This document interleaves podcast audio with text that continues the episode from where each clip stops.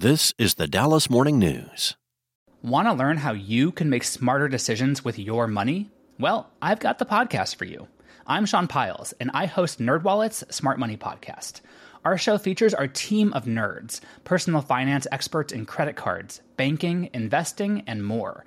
And they'll help you make the most of your money while cutting through the clutter and misinformation in today's world of personal finance. You'll get clarity on strategies to help you build your wealth, invest wisely, shop for financial products, and plan for major life events.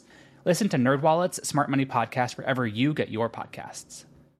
It's Thursday, April 6th, and this is your Dallas Morning News. Today's forecast calls for cloudy skies with a high near 60 and a low near 49.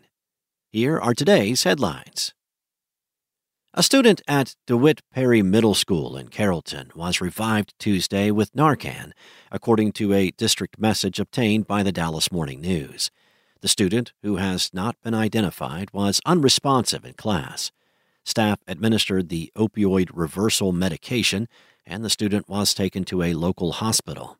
Other students who were in the classroom received support from district crisis counselors. No additional information about Tuesday's incident was available.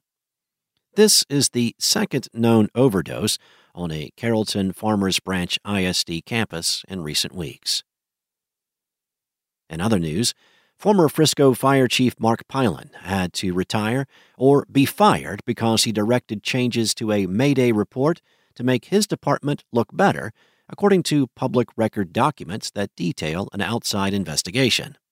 The investigation found evidence that Piland directed staff to either remove information or change language in the Mayday document to downplay inadequacies, which also caused distrust within the department, the public records obtained by the Dallas Morning News reveal.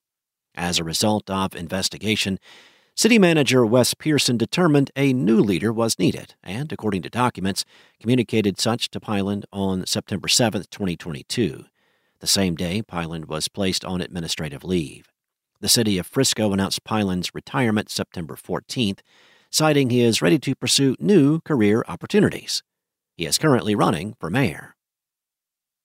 Up next, hundreds of students walked out of Townview on Wednesday protesting against gun violence in schools.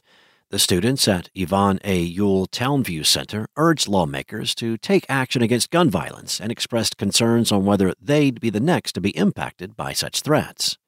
They crowded the campus's entrance stairway, chanting, Books, not bullets. The protest came nearly a week after the deadly Nashville school shooting, in which three children and three adults were killed.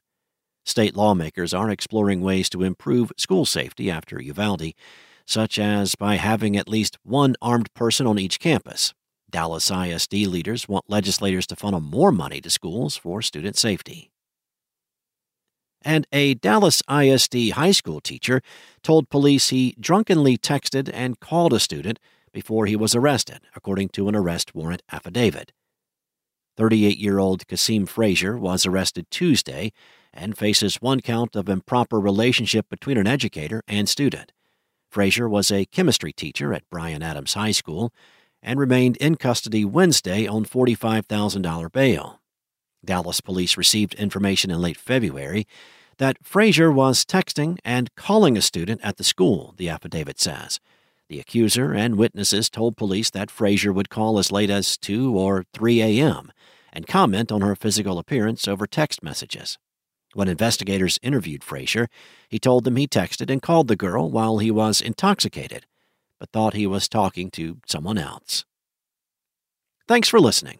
For more on today's stories and for the latest breaking news, visit dallasnews.com. Enjoy your day.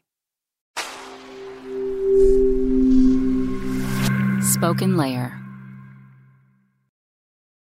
Want to learn how you can make smarter decisions with your money? Well, I've got the podcast for you. I'm Sean Pyles, and I host NerdWallet's Smart Money Podcast. Our show features our team of nerds, personal finance experts in credit cards, banking, investing, and more. And they'll help you make the most of your money while cutting through the clutter and misinformation in today's world of personal finance. You'll get clarity on strategies to help you build your wealth, invest wisely, shop for financial products, and plan for major life events. Listen to NerdWallet's Smart Money Podcast wherever you get your podcasts.